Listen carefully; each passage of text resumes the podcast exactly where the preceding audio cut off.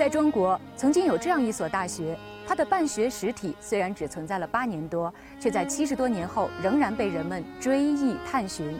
它就是国立西南联合大学。二零二零年一月，习近平总书记在其就职考察调研时深有感触地说：“国难危机的时候，我们的教育精华辗转周折聚集在这里，形成精英荟萃的局面。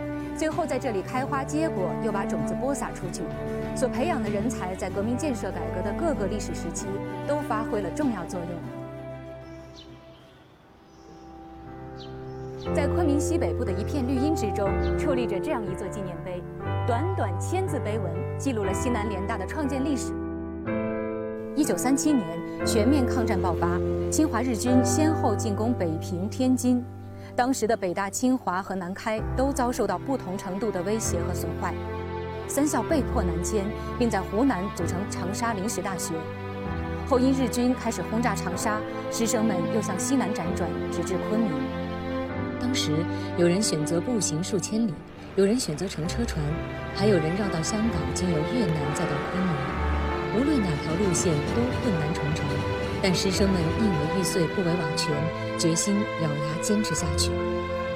这一路经过湘西、贵州和云南的许多瘴气弥漫的山区，甚至于还遭遇过土匪。正因为这样的一种经历，接触了中国社会的底层。许多教授开始研究社会问题、边疆问题。一九三八年，国立西南联合大学在昆明成立，三校校长组成三常委共管校务，达成了“三校一家”的共识。在国难当头的情况下，形成了非常浓厚的学术氛围。这里是西南联大仅存的一间教室，建于一九三九年，那时这里还都只是夯土墙、铁皮屋顶。教室里只有这样的火腿凳，连桌子都没有。但是老师们非常敬业，学生的学习劲头也很足，课堂气氛热烈。那个时候，西南联大林教授、朱自清啊、闻一多啊、沈从文啊、陈寅恪先生，他们都要给本科生上课。费孝通先生呢，好些课题呢，他都是领着学生到田野进行调查，实际进行研究。由于日本飞机频繁轰炸，有的老师住处被炸毁了，被迫搬到远离城区的地方。战乱带来的货币贬值、通货膨胀，让教授们的生活每况愈下。老师的生活呢，确实闻一多八口之家，差不多三分之二的收入靠科普上。在困顿的岁月中，师生们依旧精诚团结，和衷共济。要构成一个环境，学为人师，行为示范，不仅是学知识，而且要学做人。得益于这样的学术氛围，多年后，作为学生的杨振宁和李政道在获得诺贝尔奖之后，都在第一时间给他们共同的老师吴大猷写信，表达感恩之情。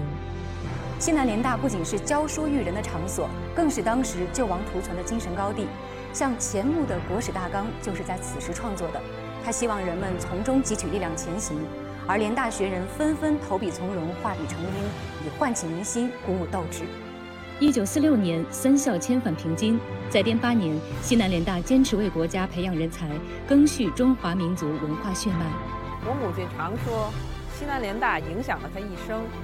在极度艰难的环境里，西南联大坚持为国育才，鼎力治学研究，所以她一定要把这份精神、这份理念传承下去。而由西南联大学子们捐建的小学，也继续在这片土地上扎根发芽，播撒希望。教育兴则国家兴，教育强则国家强。总书记强调，教育同国家前途命运紧密相连，就是指出，在新时代我国教育工作的根本任务、教育现代化的方向目标，也是勉励青年把报国之志转化为实际行动，努力成为担当民族复兴大任的时代新人。